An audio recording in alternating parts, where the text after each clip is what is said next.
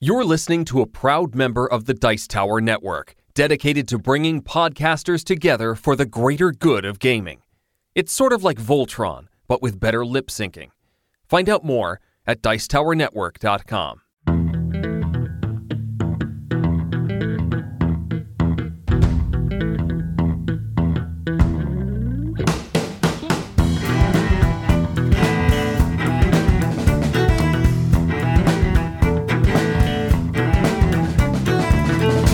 Hello and welcome to another episode of the Family Gamers Podcast. This is episode 342. Hello, everybody. We are the Family Gamers. As always, I'm your host, Andrew, and I'm joined by my lovely and wonderful wife, Anitra. That's me. This week, we have another list show for you. That was not me on repeat, but that was me quoting the Family Gamers Community General Chat. We're going to do games for 5-year-olds this week. But first, we're going to do all the things that we do first half of the show, which includes a fact. Anitra, I have two facts this week. Okay. I got to be honest with you. I wasn't like, you know, sometimes I get a fact and I'm like, oh, this is a cool story. Like 341 was kind of a cool, like, oh, I got to it. You know, I did the whole Mike Rowe thing. Yep. But whatever. This week, my facts were not so great, so I got two of them. Okay. The first one is that this year, 2023, did you know that it is the 342nd year since Pennsylvania was founded? I did not know that, but that makes sense. Back in March, the Pennsylvania Historical and Museum Commission had a birthday for Pennsylvania, where they showed off William Penn's original charter from 1681. Okay. Yep. That's one fact. So, I mean, hey, congratulations, Pennsylvania. But the other one is, I guess, a little bit more like me. You don't say. Yeah. This was actually a little while ago that they found this, but some documentation, some material was found, uncovered, released, or whatever, of Charlie Chaplin doing some work with an actress. Now, if you know anything about Charlie Chaplin, he was a silent film actor. I mean, he is arguably the most famous silent film actor. Oh, for sure. But so when I say this, think about the fact that this was all done on silent film. Mm-hmm. Virginia Cheryl must have been on the verge of tears after director and actor Charlie Chaplin made her perform one scene in which she just says two words 342 times. Wow. All she had to do was say, "Flower, sir? Flower, sir?" Oh, my goodness. Oh. "Flower, sir?" And presumably move in her, you know, sure, as if she was presenting the flower or something like that. But Charlie Chaplin was a perfectionist, the king of the retake, said Hooman Miran, historian and author of Chaplin's Limelight and the Music Hall Tradition. 342 times. Wow. Now, those are my facts about 342. Okay. I have a message from our sponsor, First Move Financial. Recently, a listener asked about how to balance financial priorities now versus ones down the road, like college savings and retirement. First and foremost, you want a stable foundation, which means an adequate emergency fund and manageable debt. Once that's taken care of, then consider the priorities and costs of each goal. Ask yourself, if you had to pick a more stable retirement or a better university for your children, which one is the priority? Then start saving towards your top priorities, giving the most attention to the top one or two, but still putting some funding towards other goals. The trick is to get to a point where you're saving some for the near future, some for the midterm, and some for the long term. You don't want to put all of your savings towards long-term goals and not have any fun along the way. But at the same time, you need to have something saved for retirement, otherwise you'll have to live off of whatever Social Security you've been able to earn, which won't leave much room for fun in the future. If you want to talk to an expert about prioritizing your goals and saving for the future, go to firstmovefinancial.com/familygamers to set up a meeting. All right, thanks so much to the team at First Move Financial for sponsoring the Family Gamers Podcast. So, Anitra, let's talk about some games that we've been playing this week. I have some games that I haven't played in a while or have not played before on my list this week. Sure. Well, let's start with, we're continuing to play some more Galaxy Trucker. We are. This game is very fun. Working on how to review the expansion to Galaxy Trucker when I had not played the original for a while. Yeah, so relearning how to play the original Galaxy Trucker, adding on some expansions. It's been fun, though. I really like that game. It's a charming little game. My short review of Galaxy Trucker is, This is really a great game for competitive preteens and competitive teenagers. Preteens, but also it's really helpful if you don't take things too seriously. Yes. Because, like, crap is going to happen to your ship. It's just the way it is. Right. Well, the next game on my list, honestly, my list is fairly short, even if the games are, air quote, unique, is Starry Night Sky from Buffalo Games. Yeah, so I got to play this at PAX. Mm-hmm. With Emma Larkins. With Emma Larkins, the designer. Mm-hmm. And I brought home a copy for us to play. And you, the king of offering games as a sweetener to our kids, like, hey, you can stay up and play a game with Dad, or you can go to bed right now. Yeah, and I honestly was kind of shocked that it worked on our 14-year-old, but it's a pretty game and relaxing. It's not too complicated. And I was like, come on, sweetheart, you can do this. She's like, fine. But yeah, we had fun with it. I really like that it's not a super competitive game. Right. You don't really know what other people's end goals are, and all of the end goals in the game are just, is this thing done or not? So you might be helping people along the way, but you're also helping yourself when you do that. Yeah, I mean, typically I don't like parallel solo games, which this isn't quite that because you're playing on a common board. I definitely don't think this is a super competitive game, kind of like you said, because it has that sort of like parallel solo thing going on.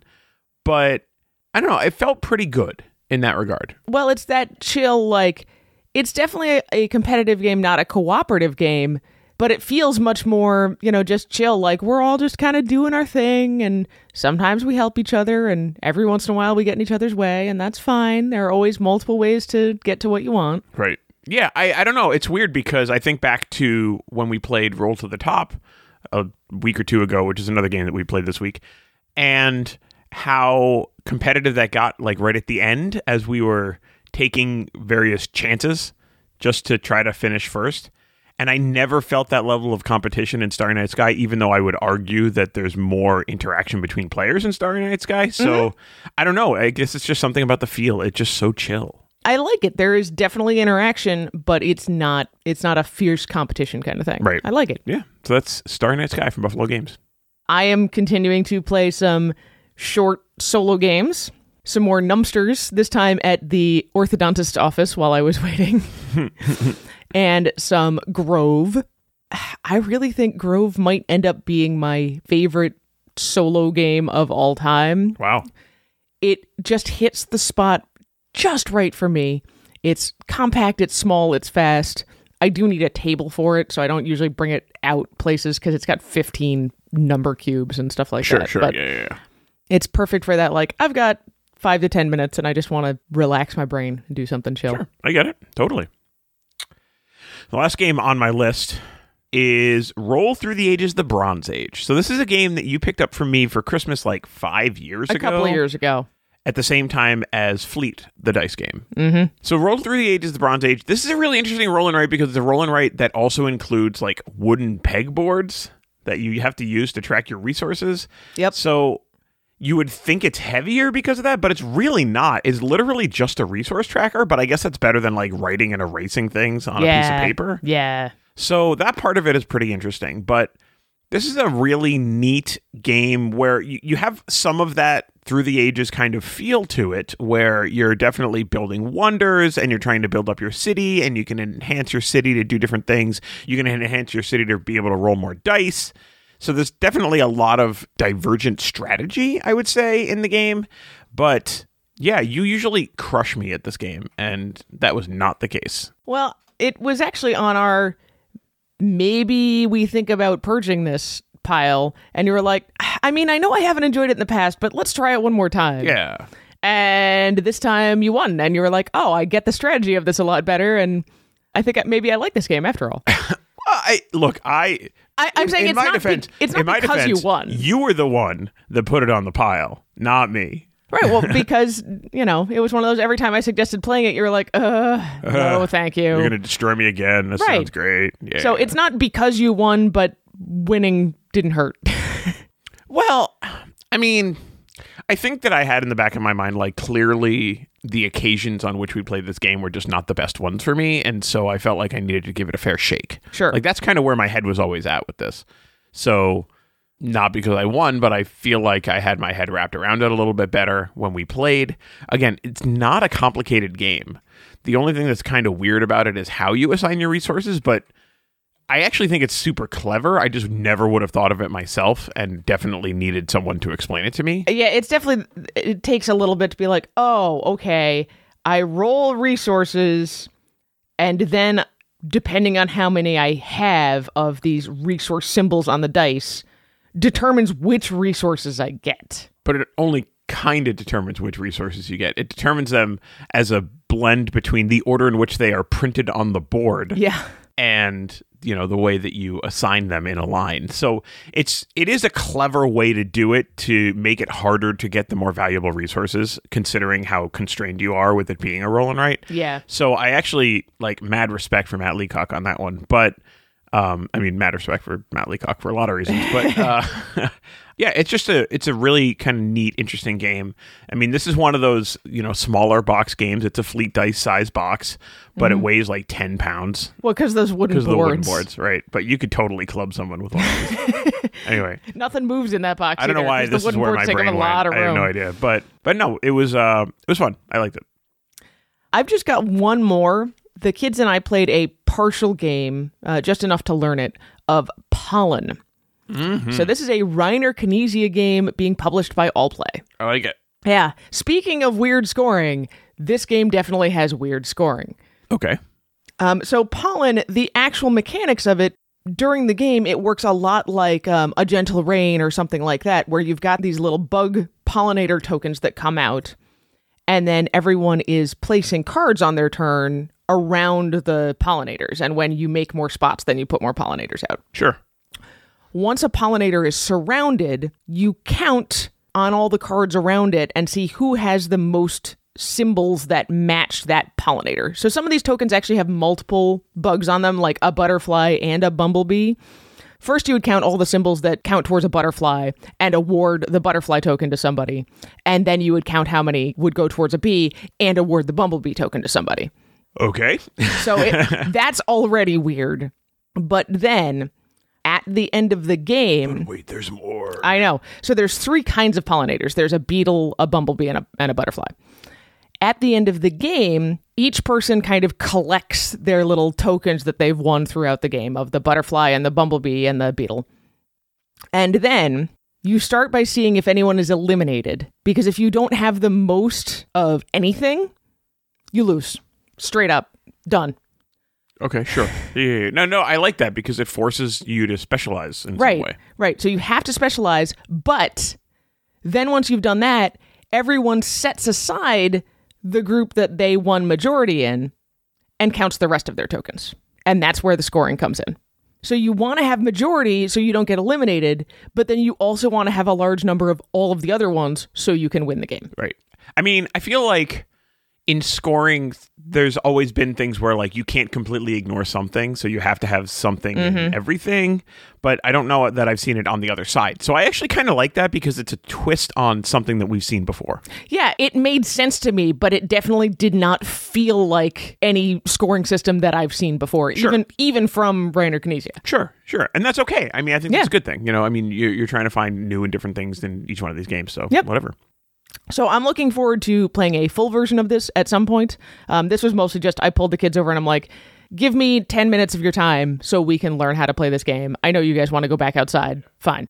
Unsurprisingly, our teenager did like this, probably in part because it's very pretty. It is very pretty. The pollinator, like, award tokens are screen printed with a metallic, shiny paint. Oh, cool. They're gorgeous. The flower cards themselves are nice.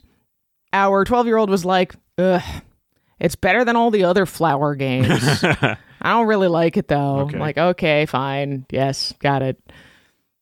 But yeah, so that was Pollen, and I'm looking forward to playing that more in the future. Sweet. All right, Anitra, it is time.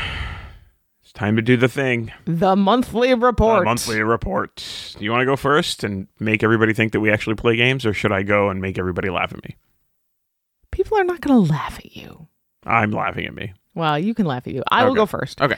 In April, I had 47 plays. That is impressive. Of 21 unique games. My H index was surprisingly high this month at 4. There are at least 4 games that I played 4 times or more. I played Roll to the Top, Numsters, Anomia on that work trip, and Home Sweet Home or Not. Roll to the Top and Numsters I each played 8 times in April. That is a lot of times. It's a lot of times. I put in, but decided not to count, a bunch of times I hosted Green Team Wins. So I would say that I played that more than 4 times, but it's fuzzy. Mm-hmm. Right, yeah. I hosted a lot of Green Team Wins as well, and I didn't even put it in my app. So yeah, they didn't come up at all when I pulled up my insights. But if I'm going to talk about my insights for April, are you ready? I'm ready. I played 21 games, 13 unique games. Okay. It's pretty bad. It's not that bad. You had a lot to do in April, and you have even more to do in May. My H index is 3, which is not awful. Anomia, Unmatched, Rolled to the Top. I'm a little jealous that you played Unmatched more than me. Yeah, I played Unmatched with probably a lot of Asher. I mean, yeah, probably. I think you played it with me once. Yep. So, yeah, unsurprisingly, the Anomia all came from our work trip. Yep. Yeah. So that was pretty fun. I played the most games with you, unsurprisingly.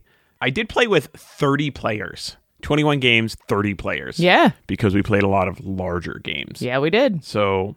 And that's not even counting all that Green Team Wins, which was almost always with like 10 to 12 people. Yes. If you're listening, Chad, I know a whole bunch of people who want to buy Green Team Wins now. You're welcome. Okay. Anyway, it is not available right now. It's going to be at Target sometime soon, so that's pretty awesome. Yeah. That's it. That's the monthly report. I have one more thing to mention. When I was setting up my stuff for the monthly report, I was like, all right, I played 21 unique games in April. Can I do more than that in May? So I set myself up a custom challenge in the BG Stats app.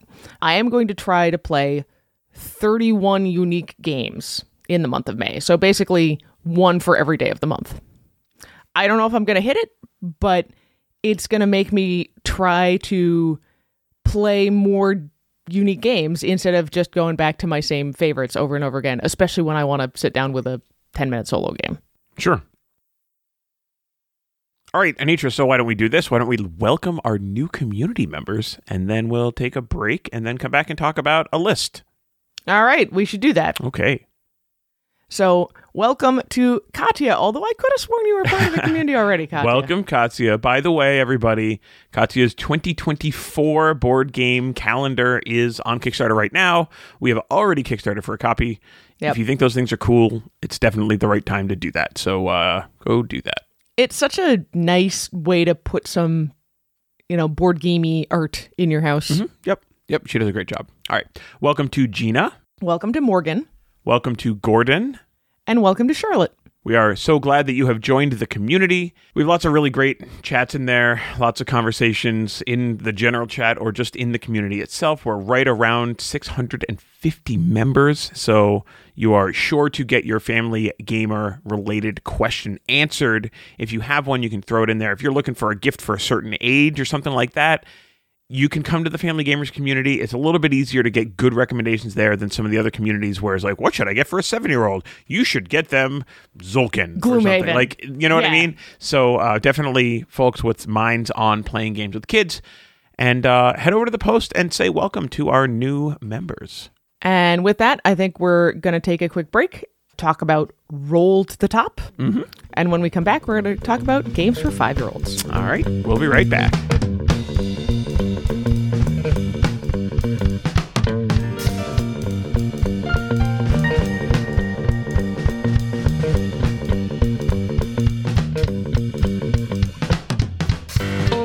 Anitra, we're on a roll. We are. Wait, is this just a setup for another bad pun? Because I already know why we're here. Well, it was. Wait, did you just roll your eyes at me? This is a snap review for Roll to the Top Journeys. Roll to the Top was designed by Peter Joustra and Corné van Moorsel. The first version was published in 2018, but this new version, published by Allplay, has better art, cleaner mechanics, and more interesting landmarks to explore. The box says it's for up to 6 players ages 8 and up, and it plays in about 20 minutes. So Anitra, let's talk about this art. Horia Tundria did the new illustration for the backgrounds, and the graphic design has been updated too.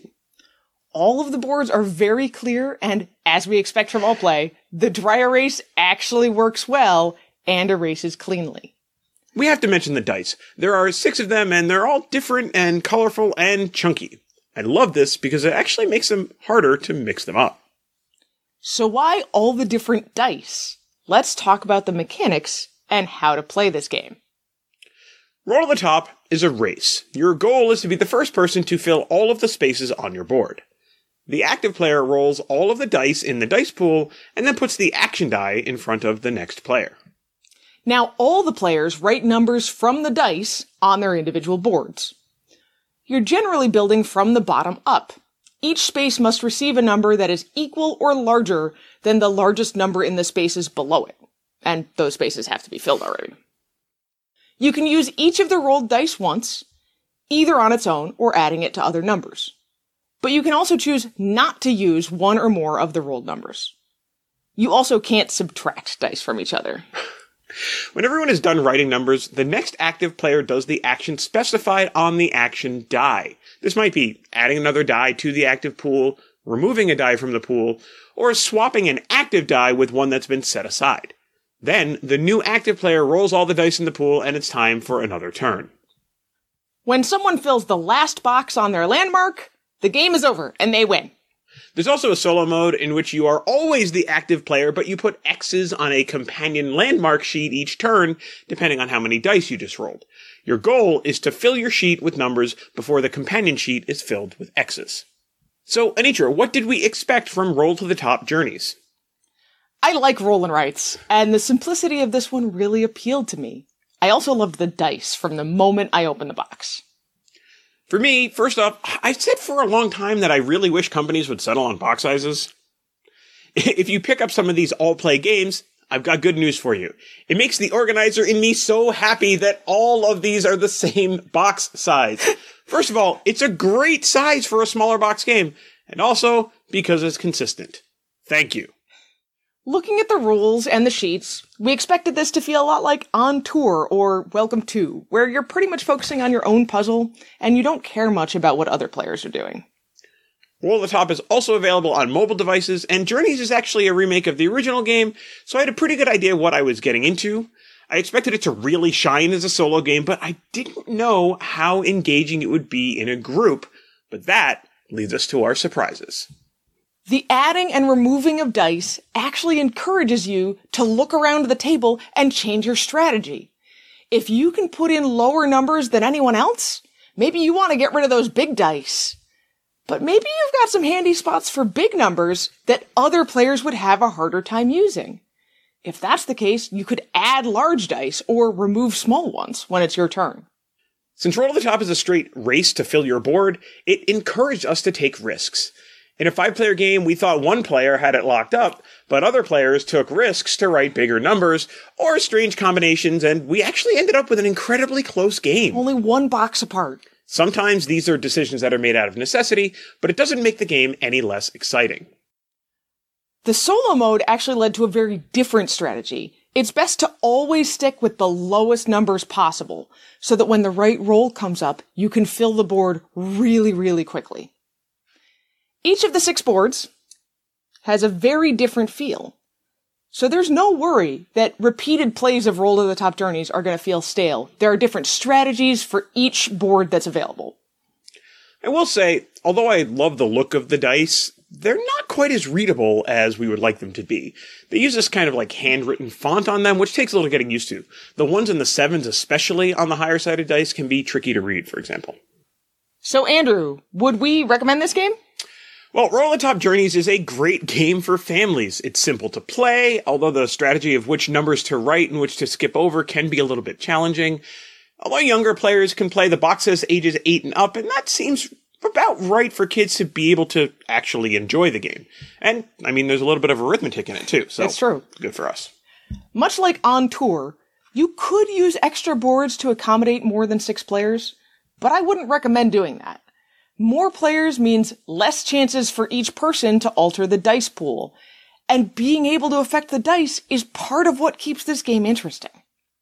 So, Anitra, what are we going to rate Roll to the Top Journeys? I think we're going to rate it 4 landmarks out of 5. And that's Roll to the Top Journeys in a snap.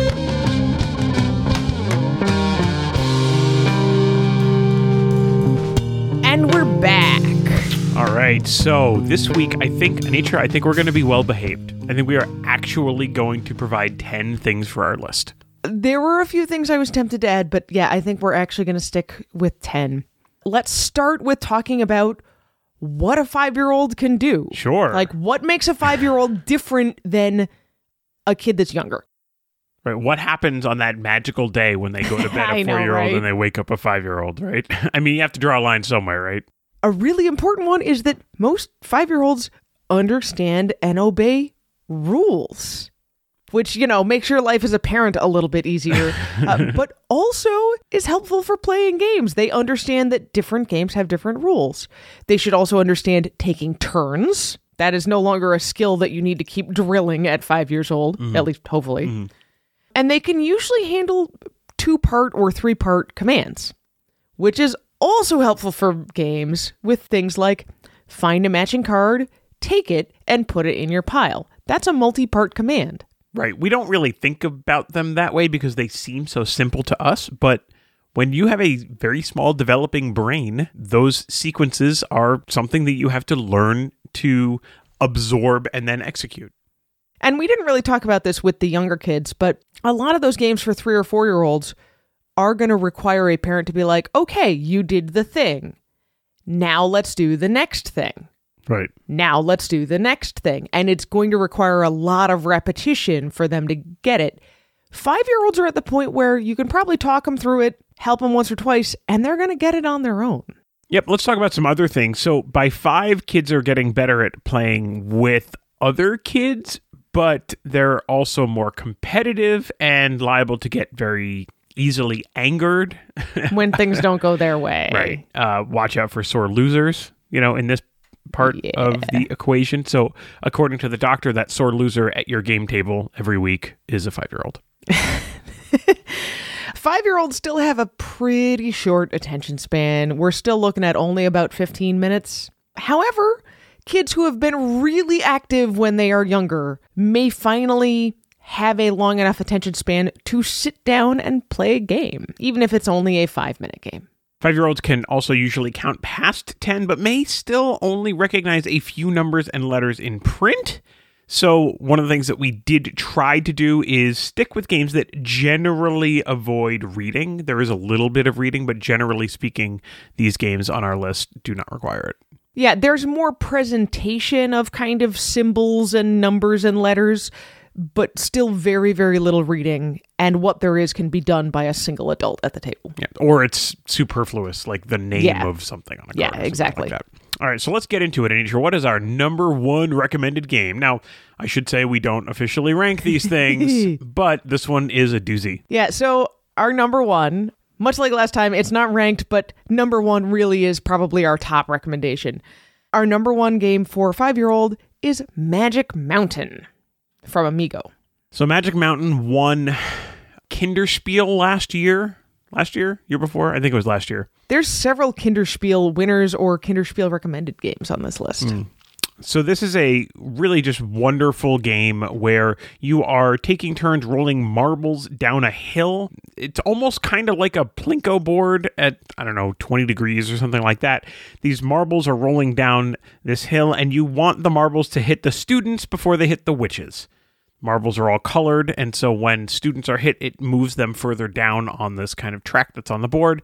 Very simple, very easy. It's a game that 5-year-olds can play independently over and over again. Yeah.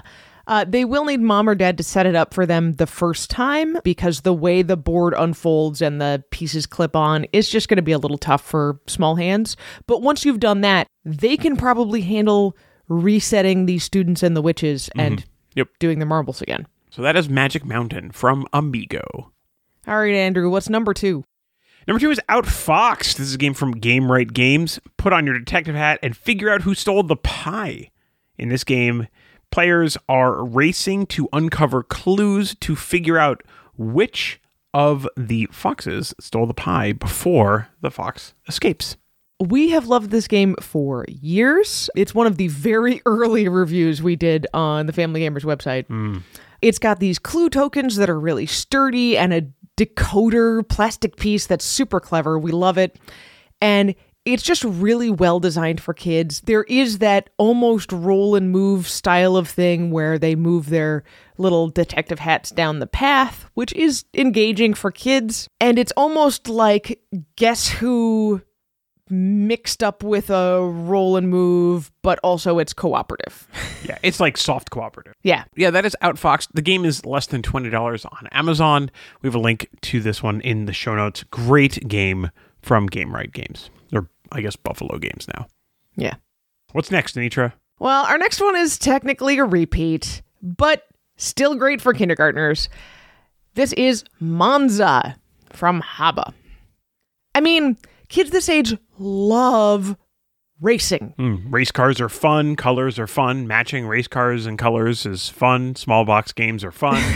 Basically, it's a big old box of fun. Or a small box of fun. A small box of fun. It's great. It's really sturdy. Again, it's got wooden dice and wooden cars, and you move them around on the racetrack. 5-year-olds are really going to start wrapping their brains around the sequencing involved. You really want to be able to use as many of the colors that you rolled on the dice as possible so you can get further ahead. I also love that Monza is a game that is great for a slightly larger group of kids. You show them how to play once and you can throw 6 kids into this game and they will play it for 15 minutes or so until somebody wins. Mm-hmm. Love it. That is Monza. All right. Our fourth game is from yet another different publisher. This is our fourth game, our fourth different publisher, which goes to show you that Haba doesn't have a vice grip on kids' games. They do not. This is a game from Foxmind Games. This is Maze Racers. So in Maze Racers, you have 2 players. They have a board that is magnetic, and they have a collection of foam pieces with magnets on the bottoms of them.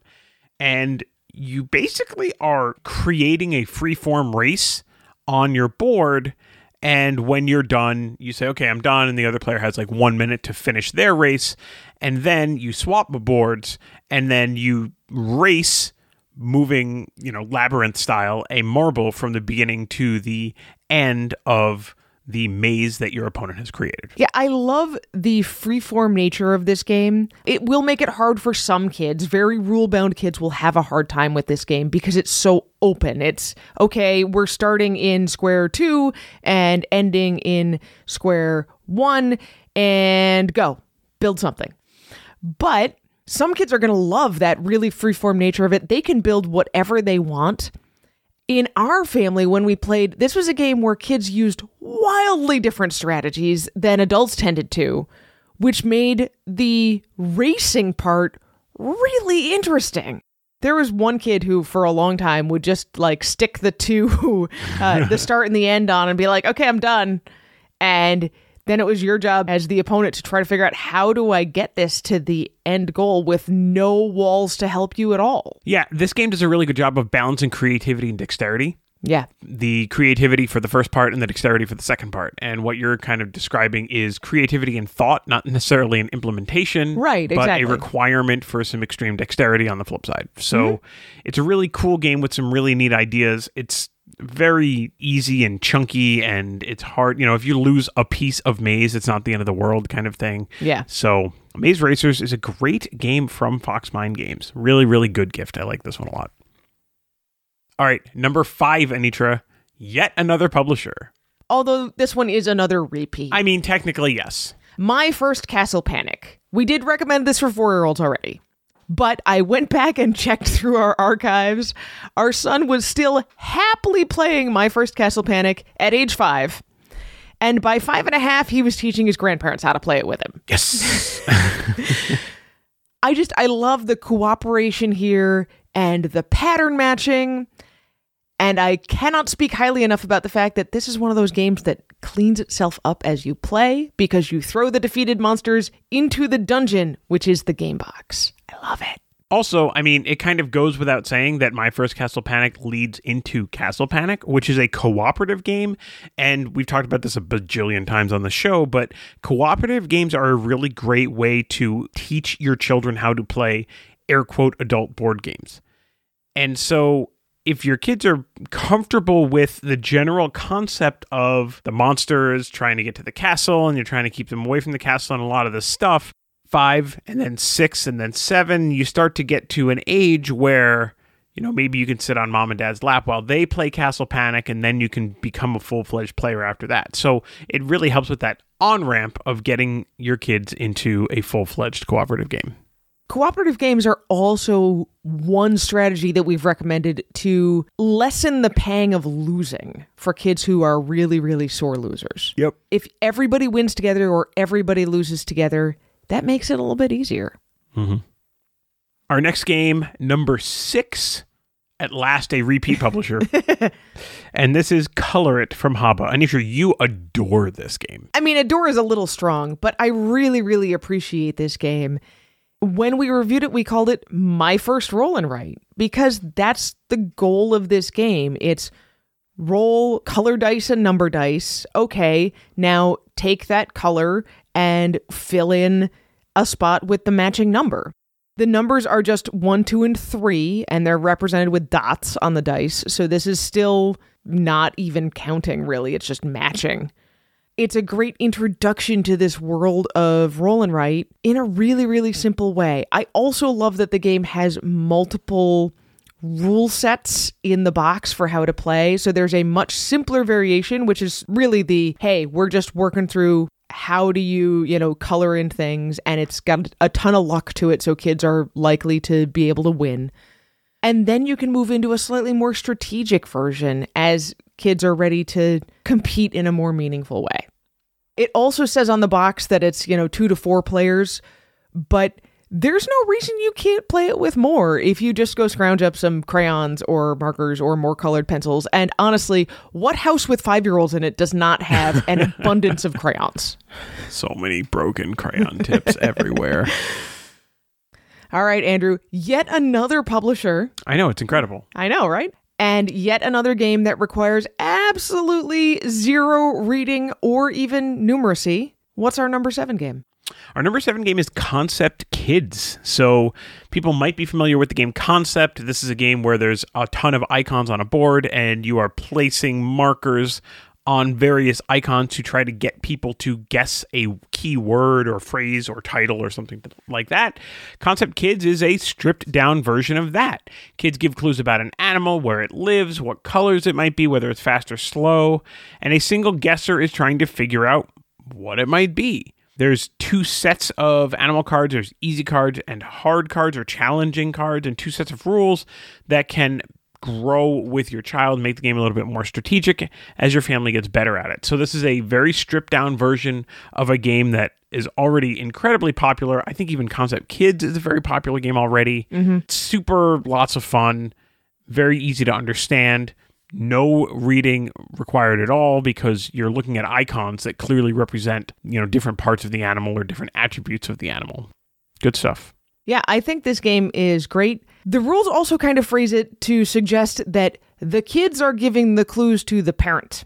So I think that's an awesome way to start playing this game, to make kids look at the picture of whatever animal it is and start thinking through, like, okay, what colors do I see on this picture? What special features do I see on this picture? What else do I know about this animal? And limiting it to just animals and then having an easy set and a less easy set is a great way to kind of really keep the decision space something that a 5-year-old can handle. All right. Well, our next game is a game that we recommend all the time for adults and children alike. People might be surprised to see us recommend it for 5-year-olds, though. Well, this game is heavily art-based. So this is a game that adults can probably play better, but it is a game, especially when you get into like the animals or some of the more simple themes, a child could totally play, and that game is Similo. So this is another clue-giving game, like Concept Kids. It's a little bit more challenging than Concept Kids, and you're going to spend time talking with your kids about, is this like a thing or is this not like a thing? And really starting to stretch that, you know, similar and different vibe. Yeah, I think we're getting into, with these last three games that are definitely going to stretch your children, stretch your 5-year-olds, or maybe I think a little bit even better for the later end of 5. Yeah. But I think that's okay. I think that's a helpful thing. We're probably going to do 6-year-old in a couple of weeks or something like that. So as we continue to move up and we see kids at these age ranges are really starting to diverge in their skill sets as well. Yes. So you're really going to see some of these differences. Similo is a game that's going to fall for those more cerebral kids. And I think that at this 5 to 6-year-old range, you're really starting to see the kids that think a lot more. Yeah. Yeah, I agree. Yeah. I would also suggest that with Similo, you flip the Concept Kids model, have a parent being the one to give most of the clues early on and have kids do the guessing. Sure. And a really, really important part here is that this is a cooperative game. And so if a decision is made, explaining the decisions and explaining, hey, I was thinking that this was an animal that had fur, so that's why I said that it was like the animal that you eliminated and we're not supposed to because they both have fur. You know, like really explaining the decision process really, really is going to help kids learn how this kind of thing works. All right. And our next one is in the complete other direction. So this would be my top recommendation if you have a kid who really wants to play games but cannot sit still. Mm-hmm. We have all known children like that. Yeah, we have a child like that. So how about a game that's all about making a dance party?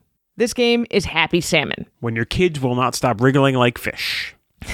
It is best to play this standing up, maybe with like a little coffee table or something to drop cards on, but this is not a sit down around the table and play it kind of game. Definitely not.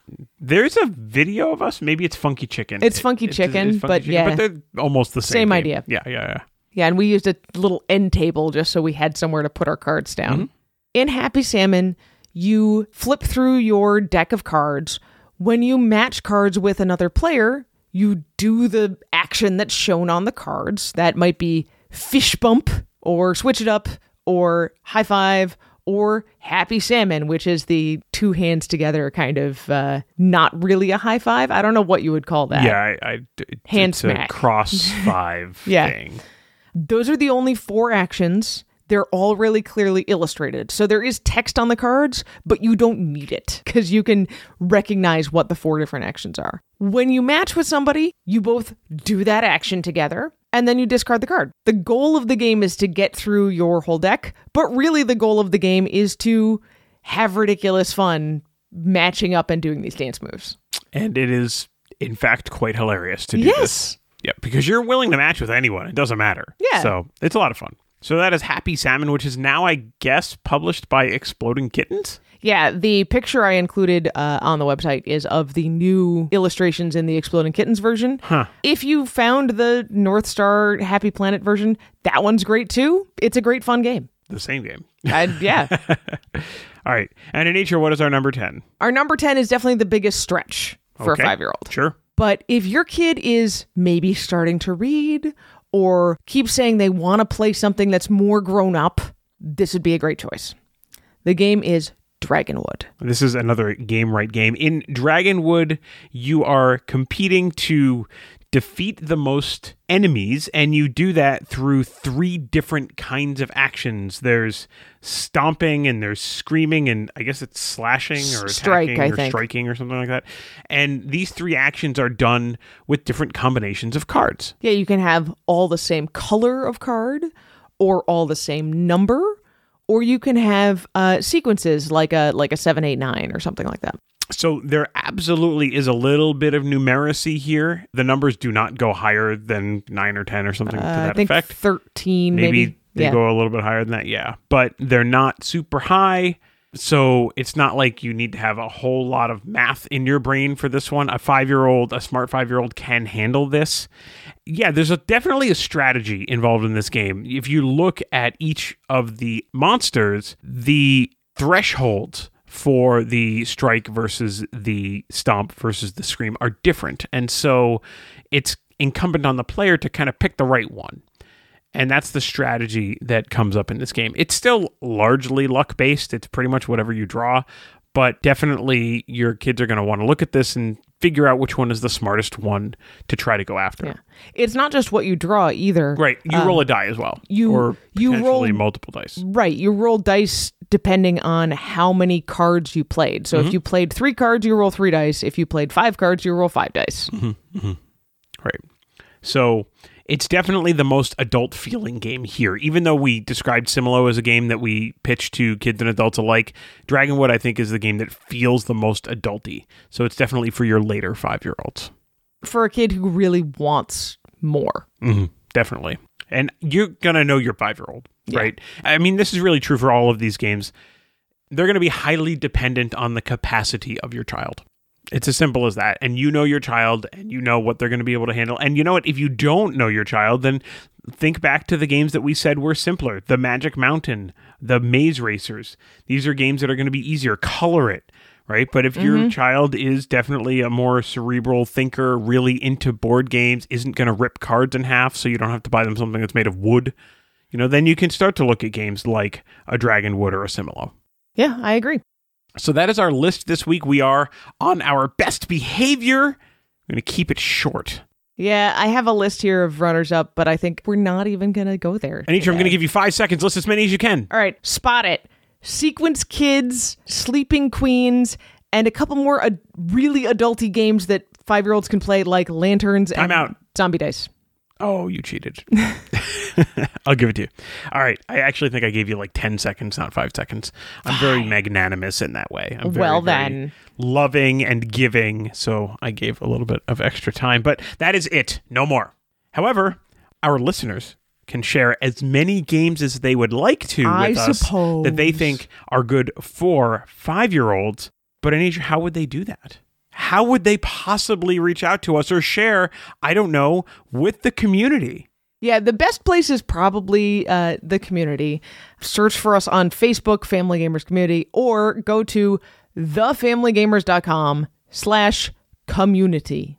You could also reach out to us slightly more directly on social media, Facebook, Twitter, Instagram, TikTok, probably even YouTube. Maybe at some point I will try making little videos out of these top 10 lists. Sure, why not? Maybe. All of those are at Family Gamers AA.